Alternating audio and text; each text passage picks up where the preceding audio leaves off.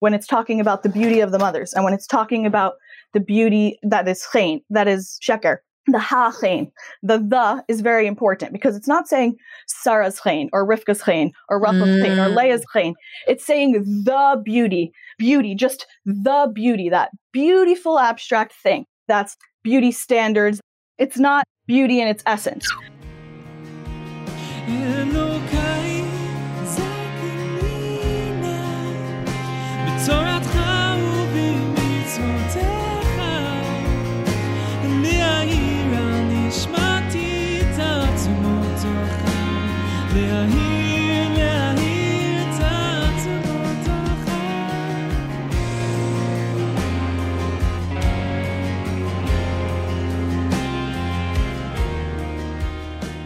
Hi, I'm Tanya, and this is Human and Holy, a podcast where we discuss spiritual ideas in human terms. Today's episode is sponsored Eloi Nishmas Liora Tova Bas Rachamim by her friends at Relationshift, an organization that she loved and supported in her lifetime. In the words of her friends, Leora was a woman whose holy wasn't struggling with her human, a woman who cared deeply for everyone around her and lived for others. Her memory inspires us constantly, and this episode should be an aliyah for her neshama. If you would like to sponsor an episode or become a paying subscriber of the podcast on Patreon, please visit the link in the show notes, patreon.com slash human and holy, or email us at humanandholy at gmail.com. In today's episode, we tackle body image. I spoke to Basia Wunsch, a woman who is studying to work in prosthetics and is also very involved in the disability community, about how the Torah can guide us in how we view our bodies. On the one hand, the Torah often compliments and celebrates people's beauty. And on the other hand, we say, Sheker hachen. Beauty is empty. So, what should our relationship be to our own beauty? What do we tell ourselves when we do not like the way we look in the mirror?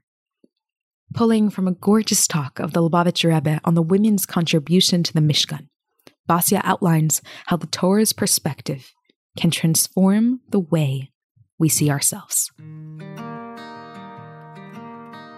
My name is Basia Wunsch Ryder now, and I originally was studying prosthetics and orthotics, which I thought that was my raison d'etre, my like reason, you know, like wow. this is how I'm going to express this part of myself. And I had always been very into advocating for the disability community because I was just very exposed and I was always very into it. We'll get into it a little bit more, but I was very into it because I had this perception of what part of a person we're supposed to be really looking at mm. in terms of body image and how we look at ourselves, in terms of how we look at ability and disability, is how we look at just people, what we're really looking at. And my vision was like very clear on that from a young age. And the way that I saw that community being treated, I was like, that's not how it's supposed to be. Is based on everything I know and everything I am, that's not it. so that was like a big fixation for me. And I found the field of prosthetics and orthotics and I was really, really into it and I still am. I'm studying for the exam, and whatever I'm not working right now in prosthetics, I'm working for a friendship circle, and it's the same field, it's the same community that we serve, but a different faction of that community. I love working there, and I love that part of my life, and that's me, I guess. Those are the main things I'm into. I also mean, artist, also photographer. Also, also, oh yeah, photography. Well, all for me, it's all the same thing to me, what I love doing with photography is this in terms of body image and also ability uh, is showing someone beauty where they weren't beauty and now we're, when we're using that term. Nobody can see my air quotes but that's a heavy word that we're going to get into but we're using that word really loosely showing them beauty in places where they weren't necessarily seeing it before. I do that with my photography. I do that with any advocacy thing that i do. I do that with programming with outreach to the community whatever. That's what i'm trying to do whether it's the person themselves or people observing them. Okay, I am so excited to talk to you. I feel like the world right now is just flooded with talk about body image. What type of body image should we have? Where should our sense of body confidence come from? Who decides what makes someone beautiful? These are questions that I think a lot of people ask themselves. A lot of us are asking ourselves. And I'm just so excited to explore this from the perspective of Torah. So, if you could start just by sharing a little bit about how you got into just wanting to know the Torah's perspective on body image. Okay, so I always had that intrinsic perspective. I think that my mother instilled it in me, but then I definitely nurtured it to a level further. That when I talk about it with my family, they're like, yeah, most people just don't see it like you do. And to me, it's so clearly that way that it was very, very frustrating for me growing up from sphere in the Hasidic sphere, where I had direct access to this highest level of truth and this highest mm. level of perspective. And then to th- then have those same people really seem to not have perspective on this beauty vanity thing. Mm. And also seemingly that there are times in Torah or sometimes there's Torah sources that are quoted that seems like this is actually it like you're supposed to be a beautiful creature that just that's what we do. You're saying like sources in Torah that praise beauty. It seemed like a convoluted message from mm. what I thought essence and your soul and everything is supposed to be. It was and you're also supposed to be like in the sequin dress with your hair, whatever, and that's also very important because it has to do with shidduchim, and it's very important to be in shidduchim, and it's very important to keep up just all the things that we're told that are triggering. Since I've been working on this, I was just at a family wedding, which usually for me, weddings are very triggering. Everyone's commenting on how tiny and amazing everyone looks, but like the mm. words that are chosen are sometimes really why does tiny need to be the word minimizing. Mm. Minimizing, yes. Yeah. Oh, it's sometimes so minimizing, and I it upsets me. And it actually, since I've been doing more of this work, I was able to see it does come from the most well intentioned place. it comes from a place of, I want you to believe that you have value, but it's so misplaced sometimes because mm. it's also such a fine line when we get into the sikha that I was so excited to tell you about. It so easily goes from being something holy to the lowest of the low in a snap. It was so frustrating for me to be in an environment where at the one hand we're tapped into like the highest of essence and on the other hand it seems like there's a real level of vanity here which seems mm. so surface and base it was hard for me okay. to hold space for that duality that it's this and it's also this so i thought oh i'm going to go to these other communities who are so woke on the internet and they're going to know how to reconcile all of this and they do not know I some people have they know therapeutic methods. They some people know some things. I'm not going to say nobody knows anything, but they don't have some magical perspective on shifting this because we're all very deeply enmeshed in this society that we don't even realize that is constantly selling us certain images. So even the images that are trying to promote body acceptance or inclusion or whatever are also so image based what makes this so interesting is I very much appreciate aesthetics. I'm an artist, I'm a photographer. I love color and pattern and shape and form, and I love that. But I don't like when it's deception or I don't like when it's an idol. I don't like when it's something to be served in itself or something that has when it's talking about the kier, which we'll get into later, but they say it's only used in preparation. It's used in preparation of something. And when Rabbi Taub, when he talks about happiness, he talks about using it as a tool, using it in preparation, using it that it has a goal, that your happiness is a goal so that you should be able to serve Hashem without obstructing your own strength and without obstructing your own mission and your own purpose. So when you use happiness as a tool for that, then you're able to achieve your mission. But if you make happiness the goal, or if you make mm. I need to look beautiful nice. the goal, then we are setting ourselves up for a cycle of misery. Yeah. I love that. I mean, we're obviously going to speak more about that, what it means that it's just in preparation of something else. I like how you said that sometimes, even in a spiritually focused community, you could internalize the world's perspective on what a body is, which is that body is first and foremost in your identity. Whereas the Torah really clearly states, and specifically Chassidus, that it's really soul first, essence first, and then body as a vehicle to express the essence. There's actually a line from a really famous book about this called More Than a Body, and the tagline is "Your body is an instrument, not an ornament." I interpret that to mean is that your body is an instrument to express your essence, your talents, to fulfill your mission in this world.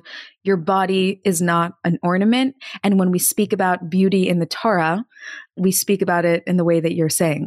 Why don't you tell us a little bit about what you've seen in Torah about this topic? You just said something that reminds me of something that I originally heard. Well, uh, we'll, well let's just go. Say. There's a model who's an amputee, who is one of the people who, before I found the Torah perspective, was one of the people who I was, she really knows. And you know what? She knows a lot of things. One of the things she was once explaining was that the people who are marketing their idea of beauty to you need your idea of beauty to be very, very narrow so that you need more and more and more things to fit into it. So there's something to be said about the eyebrows and the eyelashes and the cheekbones and the pores and the hair follicles and your mm. nail beds and you can do your cuticles and you can get acrylics and you can wax and laser and before we even get into the size of your can, body before we before we get you know what i'm saying there's yeah. a million different ways that you can fix it and you can mm. fit in this little box and you will be the thing that they need you to be so those people work very hard to curate that image mm. And these people are very good at their jobs of making you feel like you are lacking things.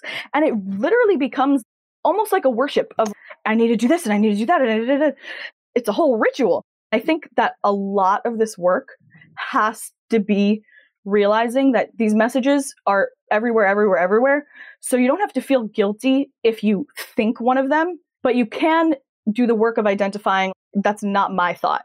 This is a thought that was given to me by force so that I would buy things.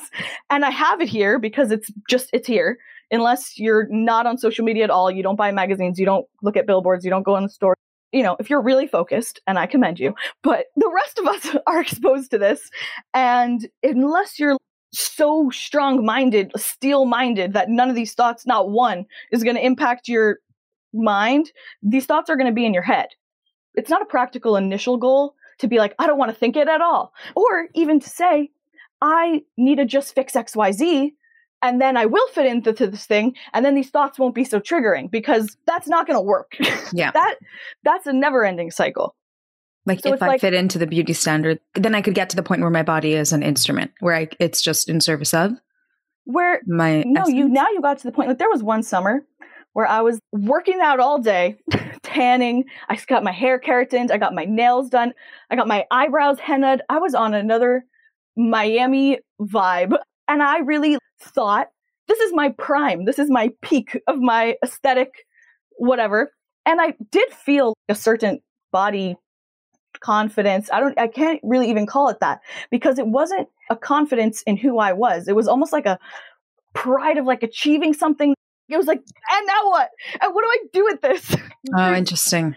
You pinpointed it when you said, what now? When you experienced feeling that pride in having arrived or achieved something with your body, where it was like, what now? Because if the work around your body is in service of the body and that the body is the end goal, you're working out so that the body fits into classical beauty standards, then you literally arrive and you're like, okay, so what now? As opposed to if the goal is for your body to be expressing you then you never get to what now because like obviously your talents, your mission, you're always evolving in your essence. But when you're working with a shell, then eventually it's like, okay, so now it's perfect. Now what? Yeah, I love how you said that. Now what? You're disconnected from yourself by the time you get to that moment of now what? You're like, what even am I doing? how did I get here? You don't know at that point. You're disconnected from what your purpose is because you've been so distracted by this very time consuming side mission that's very draining to your energy. I was telling you about this woman who has this thought that she says that when you're trying to fit in that tiny little box of beauty standards, your perception of beauty for yourself is extremely narrow. I can only be this thing and only this thing is beautiful. She had cancer and she had to have her leg amputated. Once she had her leg amputated, she didn't fit the image of what a perfect, beautiful teenage girl is supposed to be at all. And she's like, and I never would. There was no way that I ever would ever again. So she's like, and what made me finally able to see myself as beautiful and appreciate my own beauty was throwing out that idea. And she's like, and then I loved everything about myself more because I wasn't looking at that idea as that's what beauty is anymore. Okay, pause. Before we continue, we have both been speaking a little bit in the abstract. When we say this is what beauty is, What is this beauty that the world considers to be beautiful? And where are we trying to find Okay. our definition? Okay, so when you find Torah saying beauty, they're usually talking about a person. And it's hard for us to really know what that means. Their face shone, or they say about Yosef that he was so handsome, or like David, King David. They really, even when it talks about all of the foremothers, it says they were so beautiful. In Eishes Chayil, when it talks about the Jewish woman, it praises her for all these different things that she does. And one of the things that it says is that Sheker Hachen, that beauty or Chen, it gets very tricky translating all of these terms Right. because they're pain? so mixed up in English and what we hold these terms to be. Because the Hevel Hayofi, okay, so Sheker Hachen is beauty is falsehood or like pleasantness is falsehood, and Hevel Hayofi, and it's disgusting or it's what's it called? it's nothingness. It's nothingness. Yeah, it's it's low is the beauty, but a woman who fears God should be praised. That's what it says about beauty in Eishes Chayil. But when it talks about all of the foremothers, when it talks about Sarah, Rivka, and Leah, it says every single one of them, it describes their beauty and it goes into their beauty. The difference is between when it's talking about the beauty of the mothers and when it's talking about the beauty that is Sheker. The ha chen, the the is very important because it's not saying Sarah's chen or Rivka's chen or Rachel's chen or Mm. Leah's chen. It's saying the beauty, beauty, just the beauty, that beautiful abstract thing. That's beauty. That's beauty standards. That's like a notion of beauty. It's not Mm. beauty in its essence. Wow. But when it's talking about Sarah's beauty, then that's beauty. That's beauty that's real. That's beauty that's worthy of praise. When it's talking Wow. about each of the individual mother's beauty, then it's real beauty. And that's the beauty that we would look for. And that's the beauty of a Jewish woman, is not hachen, like your beauty is you as you go to mikvah, like not with any of these treatments, not with any of these polishes and lotions and no makeup, no glitter, no Spanx, none of that. Without all the things, that's the beauty that it's talking about, is your beauty. That's you. That makes me so emotional. Hachen, the beauty, conjures up the image of like an object or a thing, as opposed to Basia's beauty. Like when someone says your beauty, it doesn't feel like they're talking about your looks. It feels like they're talking about your personhood. It's a whole different definition of beauty, which is that it's a beauty that like emanates from within you as opposed to a beauty that's completely separate from you. It's like nice eyebrows as an object, nice body as an object, as opposed to you, beautiful you. Yes. And I really find that people now are becoming more cognizant of that. So instead of saying, oh, you're so tiny, or oh, your what's it called looks amazing, something perspective, they're like, you're glowing. You look so yourself. You look radiant. That's different. That's how they describe it when they say Yosef was beautiful. He was so Right. he was so beautiful. It's not they're not saying Yosef had perfect teeth. That's not how they're describing him. Or like right. they thought it was like some abstract, strange, that's the measure of beauty. No, it was, he emanated beauty. It's not a beauty different standard. thing. Right. Yeah, which is not, oh, he ticked off all of these boxes that equal beauty. So good. I love that. That's a core, core concept is that in Torah, we speak so often, we do praise people for beauty. It gets a little confusing. You mentioned how even in a Jewish community, vanity could be something that seems to be prioritized. Sometimes there's a misinterpretation. What does the Torah mean when it says that beauty is a value? Beauty is a value. At the same time, beauty is not the ultimate value. Yeah, at the So- same time, it's Sheker and it's Hevel and it's nothing. One of the women's contributions to the Mishkan was the kier, the basin that the Kohanim would use to wash their hands. And it was made from mirrors, which the women used to seduce their husbands in Egypt. And Moshe thought they were disgusting. That's the, that's the word it says. That Moshe thought it was disgusting. Like this is the lowest of the animalistic desires. It's the lowest of the low. And we're going to get so into it and we're going to hear about why Hashem says it's the most precious thing to him. It's chavivin. It's not like Moshe's not wrong. It very quickly could become the lowest of the low and everybody knows that it can. It's chavivin. It's the most cherished thing. It's cherished more than anything else in the whole Mishkan, which is a metaphor for our purpose in the world and what we're supposed to do. And we use it as guidance for what we're supposed to be doing in the world. And this was the women's contribution. And Hashem says it's chavivin, and at the same time, Moshe's like, no, it's disgusting. It's the it's the lowest of the animal lows. It's the worst thing. I don't understand how we are bringing this into the Mishkan and having it be part of the service. Moshe was not into the idea. And it says, Our sages relate that the Jewish women would adorn themselves using these mirrors. They'd go to the fields and greet their husbands who were weary from back-breaking labor imposed on them by the Egyptians. They'd take out their mirrors and each one would view herself with her husband in the mirror. In this way, they would arouse their husband's desire and would be intimate with them, conceiving the future legions of the Jewish nation. They did not refrain from bringing these mirrors as donations to the sanctuary. So I just found something, first of all, really interesting. If you've learned this Mefarish before, a lot of us have learned it as the women would use the mirrors to make themselves beautiful for their husbands. And in another translation I saw of this, it says they would look in the mirrors and they would say, I'm more beautiful than you, I'm more beautiful than you. They would take out the mirrors and they would view themselves with their husbands, and in that way they would arouse their husband's desire. And I just thought it was very interesting before we even get into how beautiful of a level the Rebbe gets to. At the time, when I just heard that, I was really blown away by these are women who were slaves. Their husbands were slaves. They were in a situation where if they had a child, they were literally risking its life. There was a decree against all the baby boys, and they were being born into really bad circumstances. It's not a very desire arousing time. This is not glamorous. And the strength of these women and what they did in this scenario is go down to these fields and look in a mirror and establish that they have confidence in themselves and mm-hmm. remind mm. their husbands that. And when they would remind their husbands that, like, woke their husbands up, oh, yeah, I'm not a slave. Like, I'm not trapped to the slave mentality. I'm not on this low level of not being able to want something or not being able to connect to desire. I still got this. And reaching that level, saying that those women did that, that's a very high level of being able to do that, to being able to say, I'm a slave. I don't feel good about myself. I have no idea what the security is for my children. It's not so exciting to conceive a baby having no idea that it's going to survive in the first 10 days of its life. That's very difficult circumstances to try to feel beautiful in and look in a mirror and be I'm more beautiful than you. this is not it's not an easy time to connect to feeling really beautiful.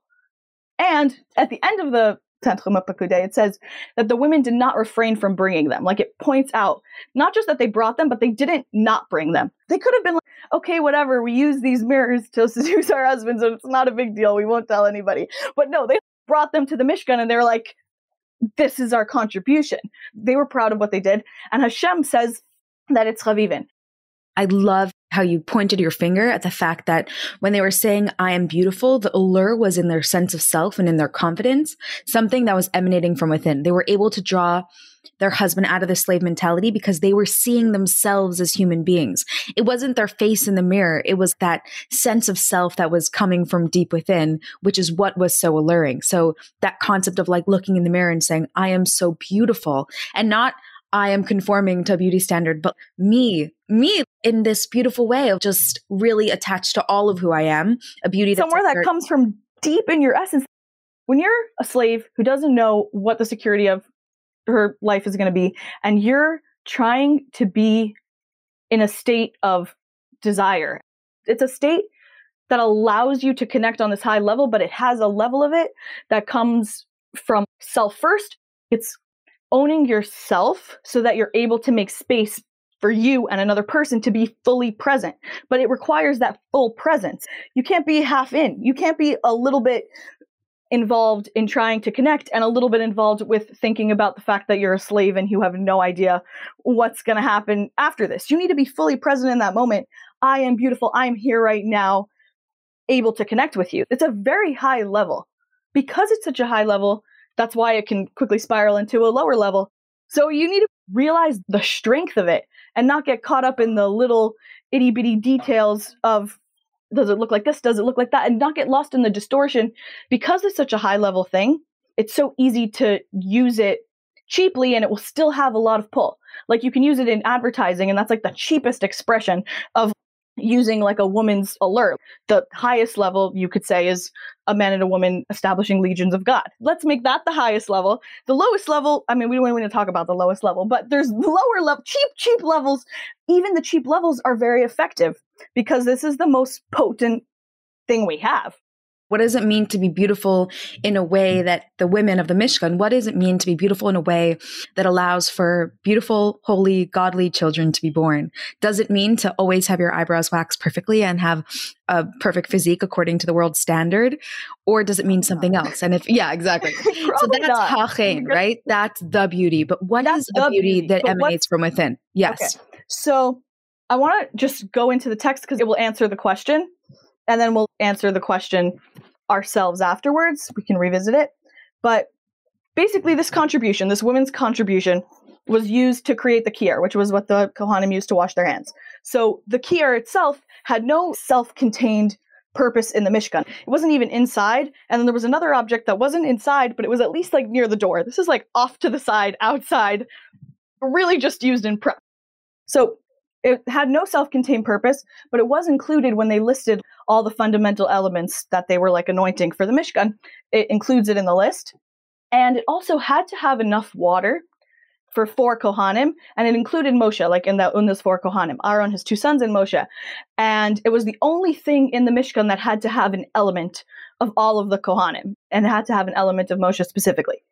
That's just a fun fact about it, and we'll learn why that's relevant. So there's like a conflict with the mirrors that we were talking about earlier, that it's from this super low level that Moshe was disgusted by the mirrors and he was not into the idea of them being there at all. And also that Hashem said they're more cherished to me than anything else. So the way that that is reconciled is Hashem's intention when he created the Mishkan was that he should be able to dwell in the lowest realms, which includes even the lowest possible realm. So it's not just like, oh, Hashem wants to be on the low realms. He wants to be on the lowest of the low realms, all the realms to the bottom. so it needed to include an element that comes even from a place where there's the potential for the lowest low. So the reason why that is that Moshe them was discussed is because it came from a level that is inherently fundamentally associated with the animal soul. That base level of attraction comes specifically from the animal soul and it's inherently tied up in the animal soul. So it can never be on the highest, highest level of being able to see godliness. And Moshe was at a very, very high level where he was able to see godliness in its purity as it was in its entirety. Moshe thought having gold and silver in the Mishkan is low enough. Like we don't need to also bring in lust. like gold oh, and silver is already low. Why do we need to go even lower? And God said it needed to be something from the animal soul, and not just something from the animal soul, but something from the animal soul that was used to create Tzivos Hashem. And that's the word legions that I was reading to you in English is Tzivos Hashem. That's what it needed to create was Tzivos Hashem, and that's what's cherished more than anything else. Something that comes from this low level, from this animal soul, and still is used to create a army of focus and strength for God from the animal soul it's not like a kedusha, pure kedusha level of avaida. It's how can you take something that's a base desire from not a high part of yourself and really make it something that is going to be a legion of God, like a dedicated warrior of God.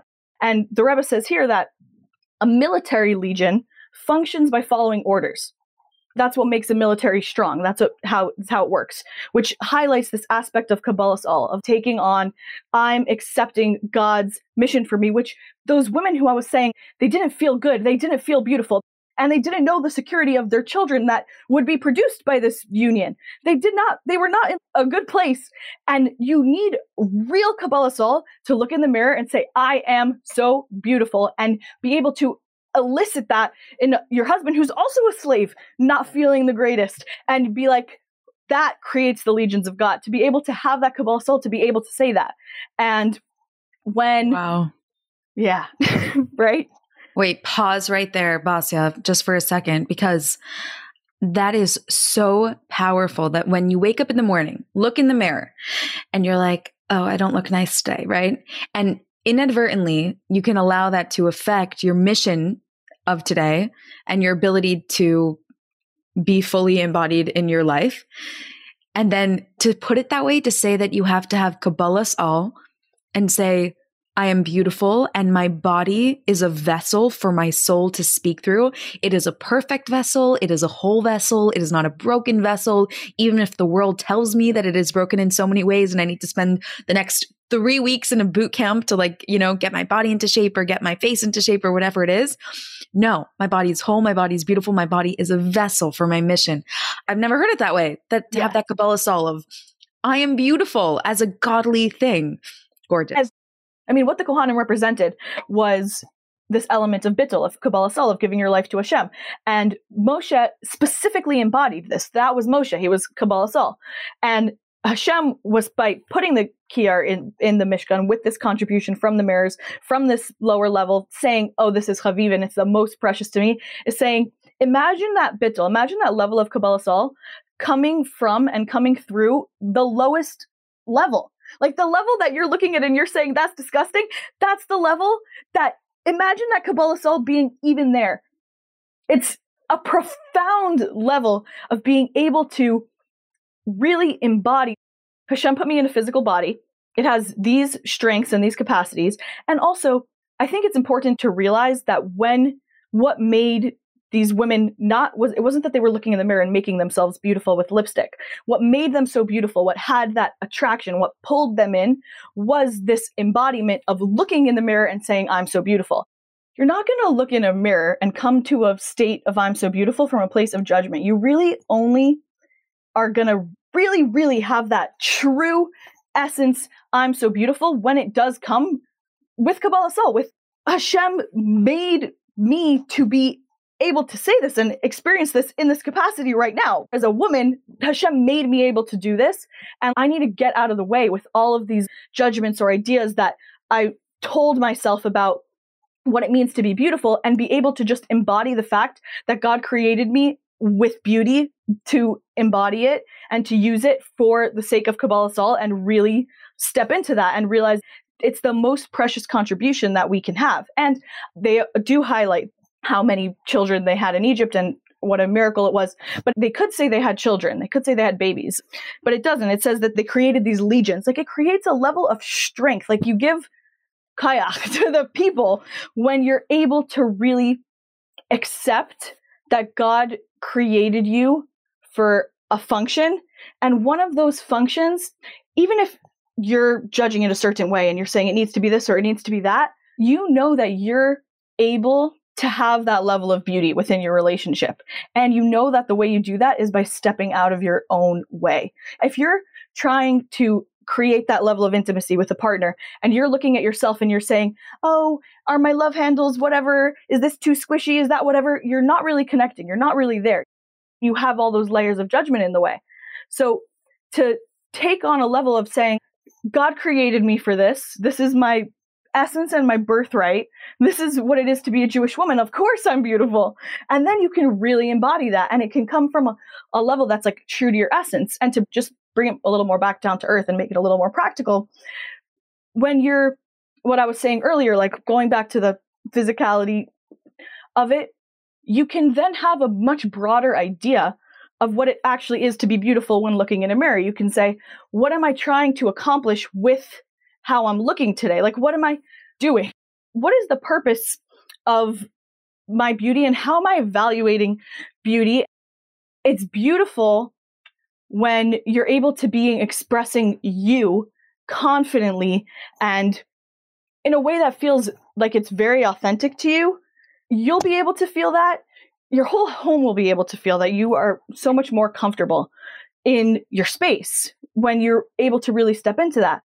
I feel like I need to give more practical examples because this is all very beautiful, but mm-hmm. this is a real struggle that people have on a real nitty gritty level. It's not esoteric. It's no, very, it's yeah, it's, it's very practical. So on on that level, some of the ways that I've practiced this, or one of the places where I really had to confront this, and when this really became something that I looked for, the Torah perspective for, was before my wedding.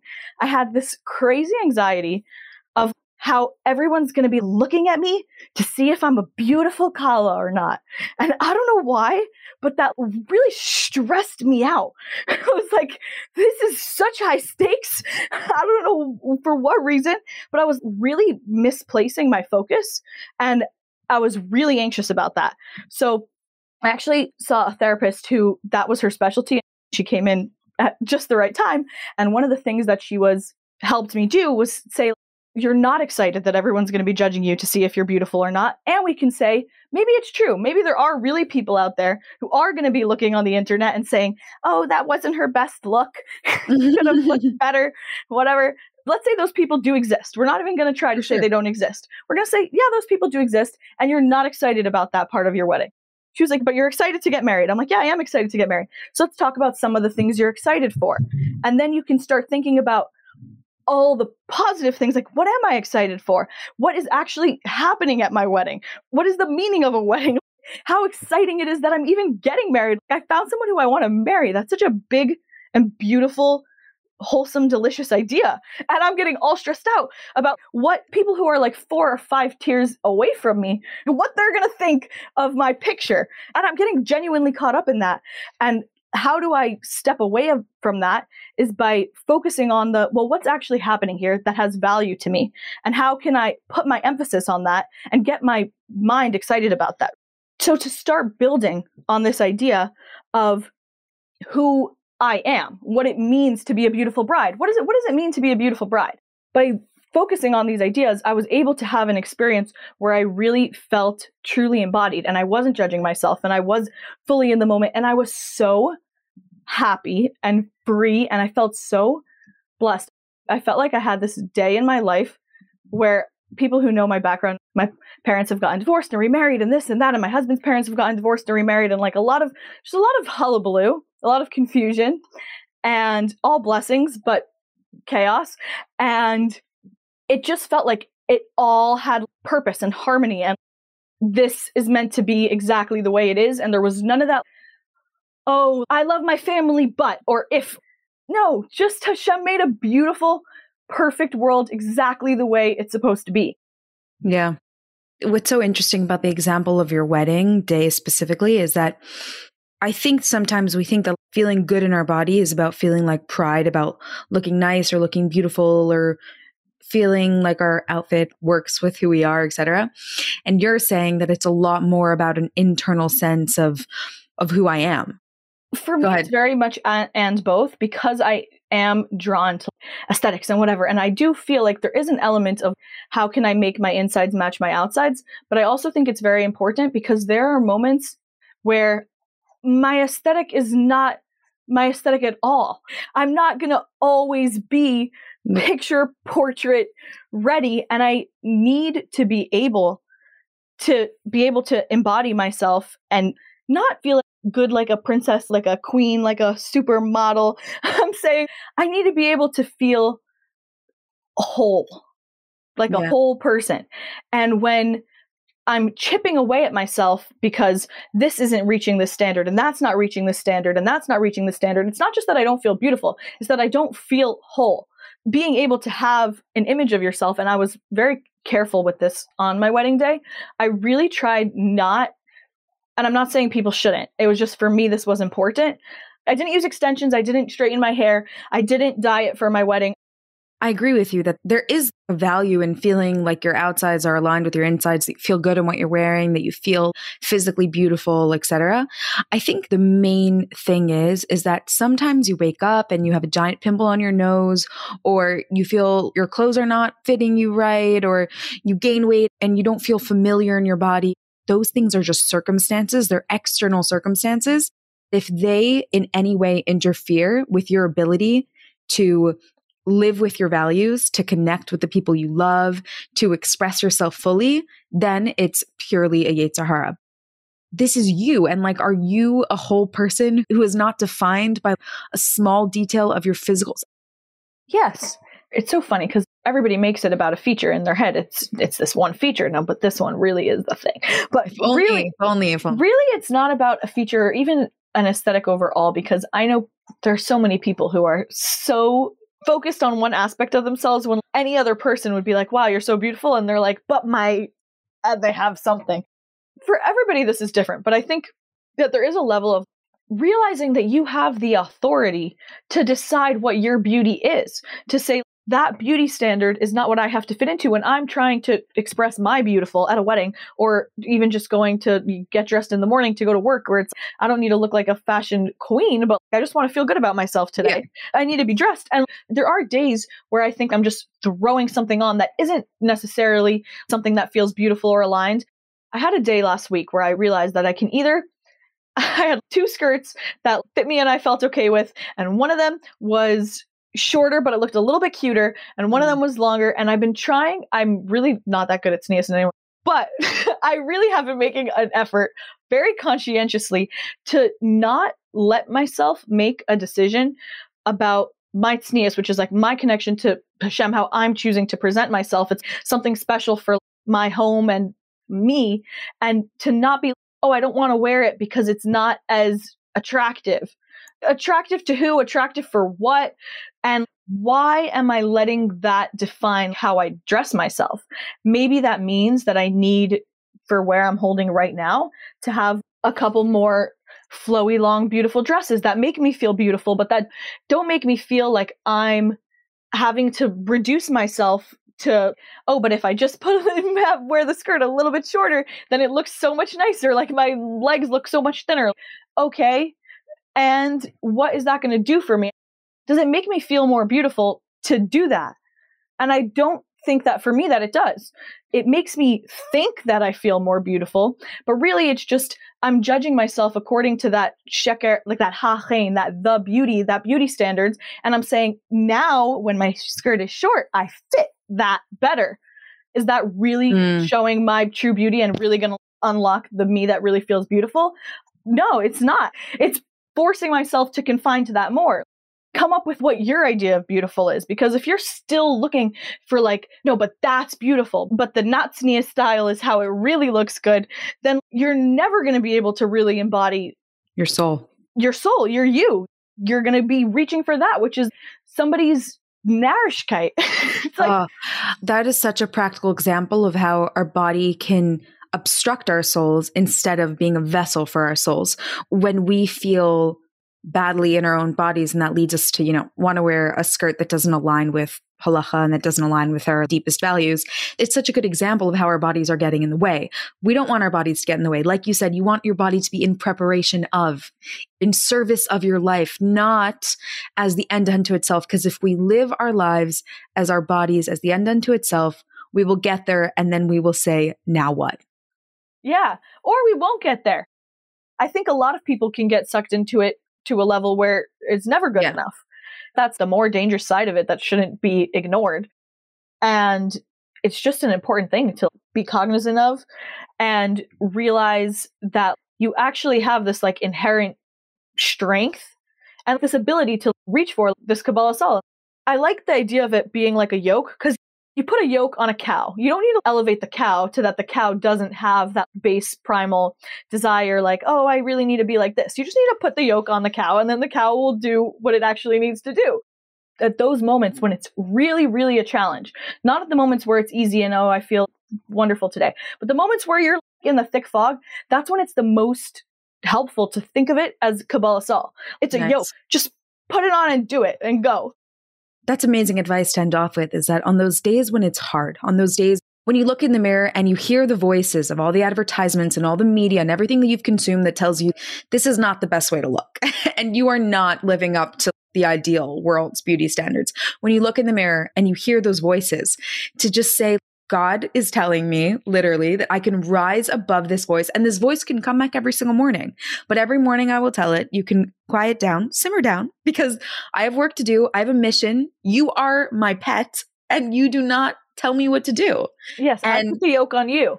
Exactly. You don't put the yoke on me and, and tell me to work for you. We don't work for our bodies. Our bodies work for our souls. I love that. And I actually think it works not in a mean way, but just in a firm way, which is that you are in service of my soul.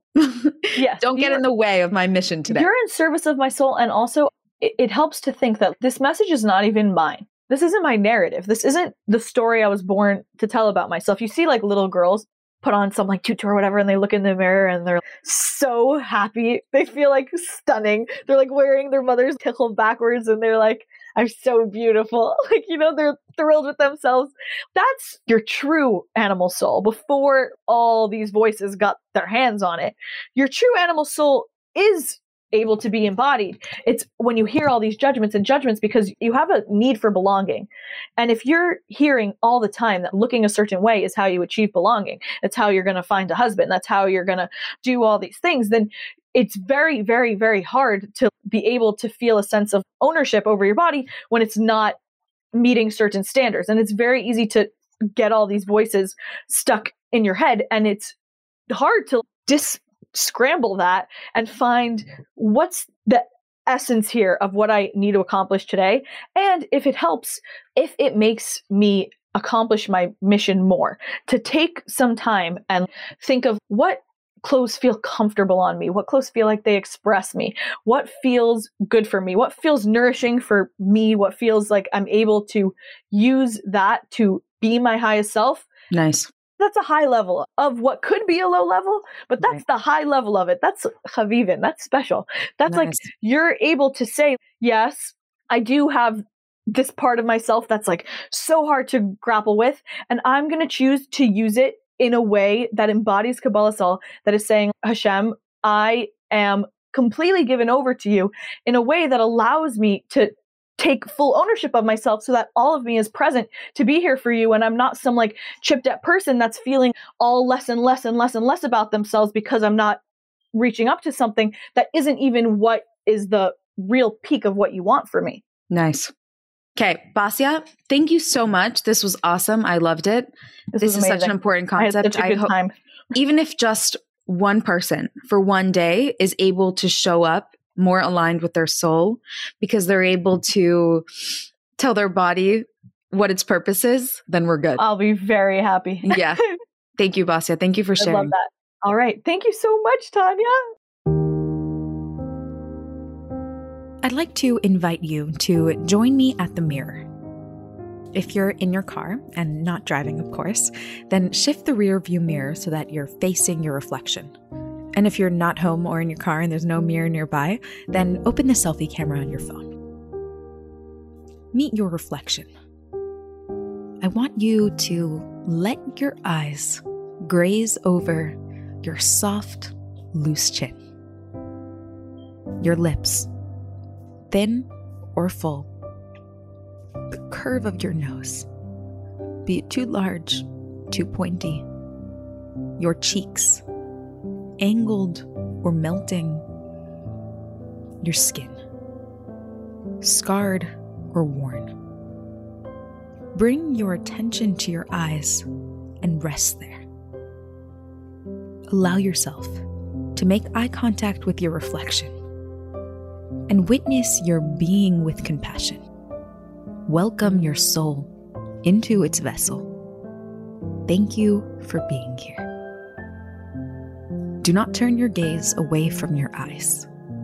Say to yourself, like you would to a radiant friend, You are so beautiful. Your beauty radiates from within your own essence. God asks you to see your body as a perfect vessel for your soul. What if you measured your beauty less by the size of your body less by the clarity of your skin, and more by the way your eyes were shining, more by the degree to which you could look in the mirror and see presence, openness, humility, joy. And it's okay if you want your lips to be fuller. It's okay if you want your body to be smaller or your cheeks more angled.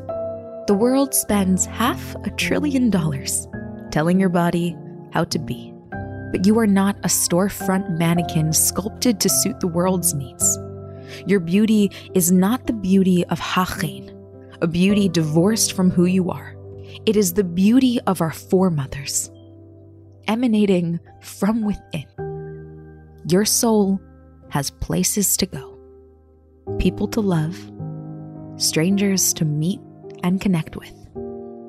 What if, instead of allowing your soul to work for your body. Instead, you allowed your body to work for your soul. You are so beautiful. And I know this without ever having seen your face.